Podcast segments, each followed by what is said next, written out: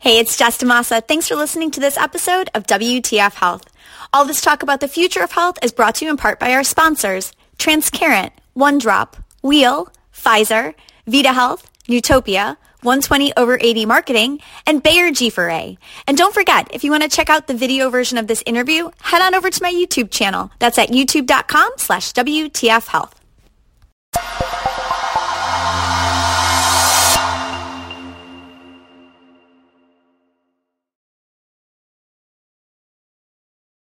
Hey, it's Jessica DaMassa with WTF Health. What's the future health? I am talking to the who's who of health tech and healthcare innovation. And today we are going to have a really exciting conversation about kind of the future of mental health when it comes to pharmaceuticals. So please join me in welcoming Kabir Nath. He is the Senior Managing Director for Otsuka, which is uh, Otsuka is how it's pronounced, pharmaceuticals. It's a pleasure to have you here, Kabir. It's wonderful to be here. Thanks, Jessica, for the invitation. Well, past that first surprise of learning that Atsuka is really pronounced Otsuka, I mean, there's a lot of there's a lot of excitement here to talk about. I, I, really love the approach that you are taking in terms of the way that you're looking at building out a formulary for mental health, and I think it really shows the potential for innovation in the future. And so, you know, you know, it, my love for digital therapeutics, I I'm also very in- excited by the psychedelic space, and you're involved in both. So I'm wondering if you could maybe high level for us, you know, t- tell us about the vision for the future as you see it when it comes to the treatment for mental health. I mean, what is this formulary that you're building, and how do you know those different types of you know new alternative psychedelic medicines fit in with DTX, fit in with traditional therapeutics, fit in with everything else that's available? No, thank you, Jessica, and it's a really good question. So first, everything with us starts with the patient. Um, we start with our patient promise that patients are people first. And what we know is that despite some significant advances in pharmacological things, in, in drugs like the ones that we have developed and commercialized over the years, still we are failing people with serious mental illness. Um, you know, many people are not getting to good outcomes, and therefore, despite you know the fact that we are a pharmaceutical company at its core, we have for a long time been very focused on how can we bring broader solutions to people living with serious mental illness. We're humble enough to recognize that the pill or the injection we make is only one part of the patient's journey. There are a host of other factors and so on as well. So, over the years, as we thought about this, what that led us to? First, it is essential to continue to look for, to research new modalities. So, we must continue to look for new mechanisms of action we signed a, a, a venture collaboration with Sunovion last year, a global collaboration for co-development and co-commercialization, which has the potential to bring forward a truly novel, differentiated mechanism for treatment. We see, for instance, psychedelics again as potentially a very novel, highly differentiated mechanism that may, you know, really help for people, particularly with some very serious conditions like treatment-resistant depression, um, areas where we have no treatments today, like anorexia or areas like OCD and so on. I think we're very early in that journey. Um, there are, um, as you know, an explosion of companies active in that space. But we saw that as, you know, again, taking us where the science is taking us. This science is very interesting. A whole host of challenges with how we get that to patients, but something that we believed we had to take, you know, put our foot into that more broadly on the digital side, eh, you know, one of the challenges with traditional psychiatry also is unfortunately it's about as far from precision medicine as you can get. Um, unfortunately, we don't have today physiological or biological or genetic biomarkers that allow us to say that one particular treatment will work for a given patient or not. And as you're aware, it's essentially a process of experimentation until we're lucky enough maybe to find a drug that works for someone because we're so far away, unfortunately, despite billions of dollars of effort from those physiological or genetic biomarkers, we've also long believed that the intersection of technology with psychiatry may enable us to move to something that's more tailored to get to richer patient segmentation and so on. Specifically, you know, we know that there are millions of apps out there that purport to, you know, offer mindfulness, you know, to improve certain symptoms and so on. But when we actually studied it, we came to the conclusion that in the field of behavioral health, it really is potentially possible to have apps, if appropriately designed with patients in mind, with the right thought around patient engagement, to have apps that could actually truly ameliorate certain symptoms of serious mental illness. and so made the decision a number of years ago that this was an area we wanted to get into, recognizing again, it's very challenging, it's a very different paradigm. So, our hope is that in the years to come, patients will have the opportunity to access a much broader set of therapies broadly defined, which could be digital as monotherapy, it could be digital as adjunct to traditional drugs, it could be traditional drugs, or it could in future be psychedelics, knowing that they too are going to need to come with psychological support with other digital tools to be effective. So it's still the early days of that mm-hmm. promise. But as people, as a company that is committed to this area and committed to being leaders in this area, we truly believe that we have to operate across that spectrum for all the difficulties and challenges that brings. No, and I think that's wonderful. And I think, you know, building this treatment, this array of treatment modalities that can address mental health conditions in such diverse ways, you know, it really, it, it puts a lot of arrows in, in everyone's quiver here. I'm curious on the patient side, you know, what kind of, of feedback you've been receiving, you know, or, or what you're hearing, you know, as you're looking at the sum total of all that you're building here, you know, I, how receptive are patients, you know, to, to some of these more novel treatments or, you know, the combination of a DTX plus a traditional drug. I mean, what what is the what is the sentiment that you're you're gaining from patients? If you were to just generalize. Yeah. So I mean, I, so what we know is, you know, when you actually ask patients, I mean, many of them are very open to virtual care, shall we say, and certainly there is a strong sense that you know moving finding options just to the face-to-face interaction between a provider and a patient gives the patient more choice in their treatment and that many patients are comfortable with that. We've seen that just with telemedicine, but we also know that increasingly, and particularly you know, as generations shift, people, young patients in particular, are comfortable with the virtual side, with interacting on their phones or other devices and so on. So, you know, broadly put, I think there is acceptance. Specifically, when you ask in the field of mental health, there's also significant acceptance. And in fact, for some people, it's a way to deal with the stigma, to avoid some of the stigma that unfortunately is still associated with treatment for serious mental illness. All that said, you know, we also fully understand that human interaction is absolutely key, particularly for serious mental illness, which is not just a chemical or biological issue, has you know, social, environmental, a whole host of other factors, past trauma, and so on. So we don't believe that you know technology in any way is going to substitute for that either, but it can be an adjunct. On the provider side, talk to me about about how how receptive they are to getting these new modalities because i mean this is the thing we always hear on the health technology side of things is you you need to focus on winning over the clinician. And so i would imagine that this is no different. In, in this particular area of medicine like you just said very sensitive. So i mean talk to me about the clinician side of, of, of adoption as far as yeah. you know receptivity to digital therapeutics or receptivity to psychedelics from your standpoint. I mean it's coming from a different place than a startup when it comes from it comes comes with the backing of a global pharmaceutical company. well, so uh, first, let me let me stress again: it's still very early days. Yes, I mean, still, where I mean, our core focus remains on our traditional pharmaceutical products. But I think what you know, what we are uh, trying to do is clearly build alliances with providers to provide better outcomes for patients. So the first lens is always that patient. So for us, where we've started with digital therapeutics, is going through a traditional clinical trial to mm. demonstrate efficacy. And for us, that's really critical. Similarly, where we are working with other companies or have invested in other companies in psychedelics, it's again going down a traditional route of building clinical evidence in the time honored way to show that these things work. So we see that as fundamentally important for, you know, as a starting place. We obviously have to do that in order to persuade clinicians that these things are of value to patients, and that's a, that's a key starting point.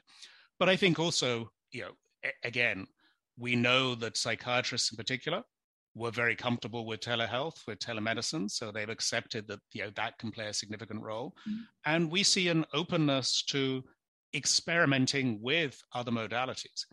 I will say, obviously, you know, as well as clinicians, we will need to persuade and that's where again we are still at the very very early days of generating the evidence you know, on sufficient scale that demonstrates that these things actually bring value to the health system as well but that clearly is another key challenge that we've got to undertake I want to go back to the clinical trial that you referenced. So, is this the the clinical trial that you're that you're doing with Click Therapeutics in major depressive disorder?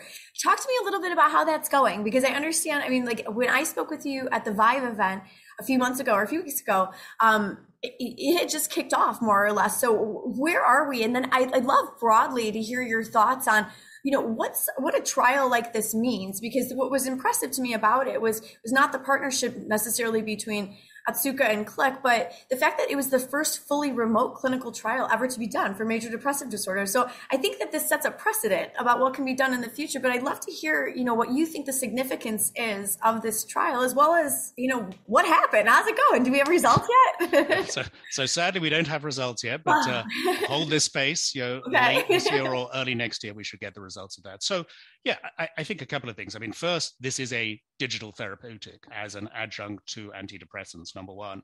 But number two, as you say, it is the first fully remote trial in major depressive disorder, working with our collaborative partner, Click, but also working with Verily. So we were one of the original partners in the Verily baseline project, one of the first four pharma companies. And so this is being done with them. What's the power of this? Clearly, you know, there are, we hope, some efficiencies, both in terms of speed and cost through this. But most importantly, this is one of the ways we see as potentially to access a much more diverse and representative group of patients. Um, I think everyone is aware, and I'm sure everyone who listens to this podcast is aware that you know, we have a significant problem of representation in the clinical trial setting. Uh, you know, historically, across whatever therapeutic areas, we have not traditionally involved appropriately representative, appropriately diverse populations. We see, excuse me, headphone slipping there.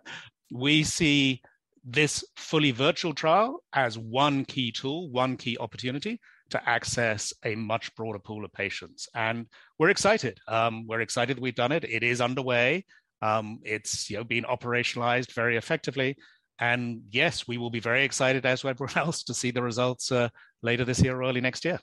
No, I know. I, I think we, we're all very eager to see now, especially some of these larger scale rollouts or these more more um, clinically valid testing of DTX, because I think it's been a while. you know, as that as that industry has started to you know gain a foothold in healthcare space, I think it's it's you know looking at it with more traditional ways of proving out you know these modalities has been i think something that we've been eagerly anticipating so it'll be exciting to see what happens there i'm curious too on you know i, I have to go back to the psychedelic side of things as right. well kabir and just hear what your thoughts are on that category of of treatment options because I mean, so you guys have invested in Mindset, which is psilocybin, but like you said, I mean, it's early days. And there are a lot of startups out there that are not just doing psilocybin, but also working with things like ketamine or, you know, working with others, you know, so what do you think about that category? And like, from your perspective, you know, I mean, obviously you've put your money where your mouth is and in some right. way you see some validity there, right? But like long term, you know, what, what are you, what do you think that, how do you think this is going to pan out? And how far are we from this becoming like a real mainstream, like, oh yeah, we could just do this kind of treatment option when it comes to mental health? No, well, thank you. So yeah, so we our, our, first foray was actually an investment into Compass Pathways, which is studying psilocybin, and yeah, they are probably among the most advanced companies. They reported their phase two B last year for psilocybin. You know, as I said earlier, we it behooves us as a company that wants to be leaders in mental health to follow the science, and what we see saw had emerged in the last few years after that kind of 30, 40 year lull of very little work.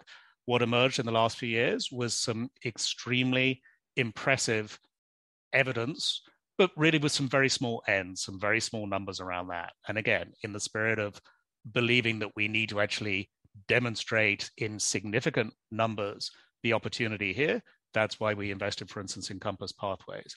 Through our McQuade Center for Strategic Research and Development, which is you know, a, an affiliate, a, a fully owned part of Otsuka in the US, we have, as you said, started to work with Mindset, that's very, very early and where there we are funding them you know, in the very early stages. And what we bring there is the fact that we clearly have significant experience in this area in clinical development and so on.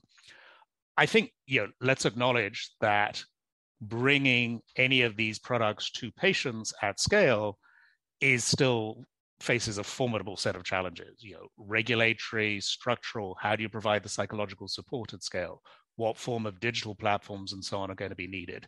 And you know, there are going to be challenges around IP and around a whole range of things and so on as well.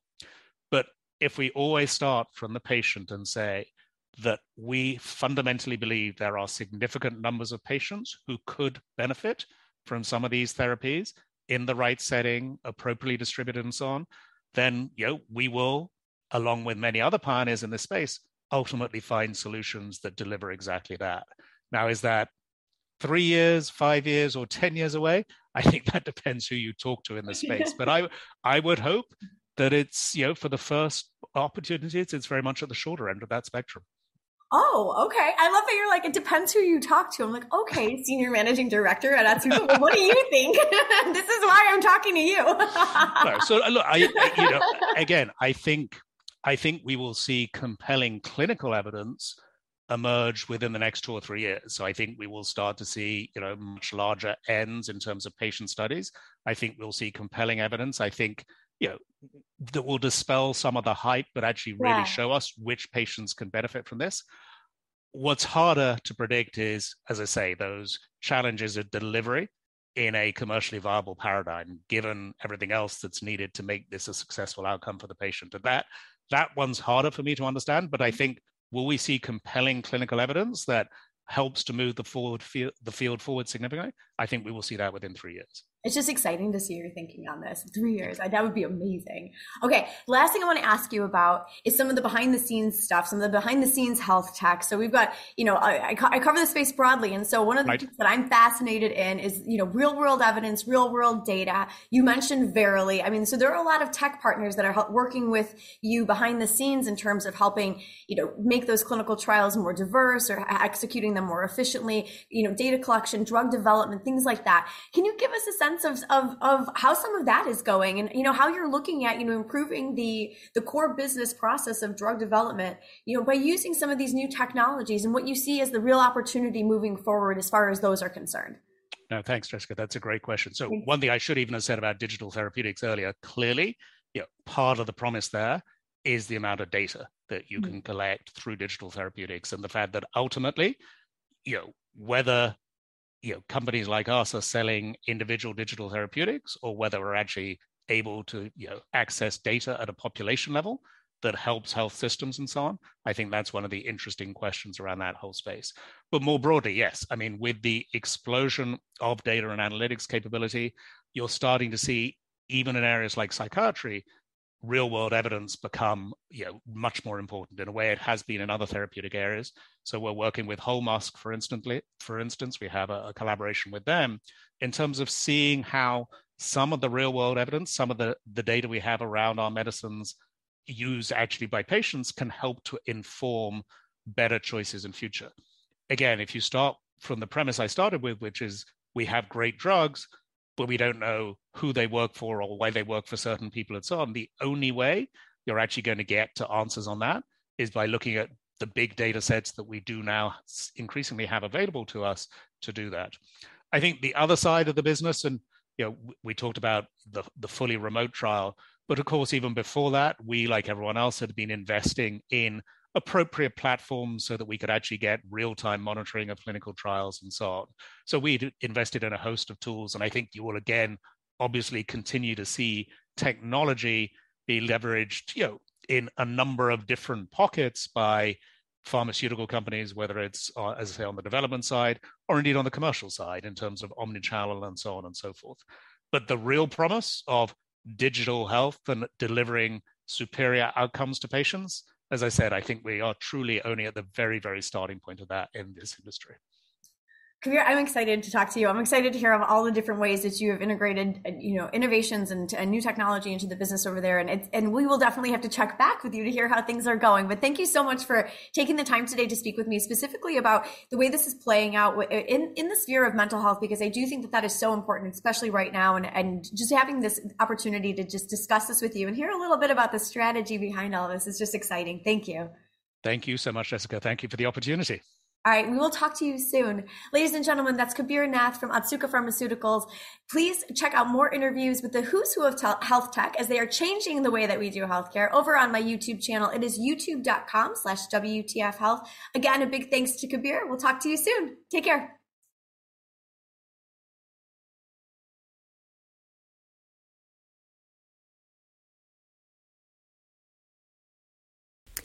Hey, it's Jess. If you're looking for more news on what's going on in health tech, I've got another show airing on this channel called Health Tech Deals. In this one, famous healthcare curmudgeon Matthew Holt joins me twice a week to weigh in on the biggest funding deals, M&A activity, and exits in health tech. Just look for episodes labeled Health Tech Deals.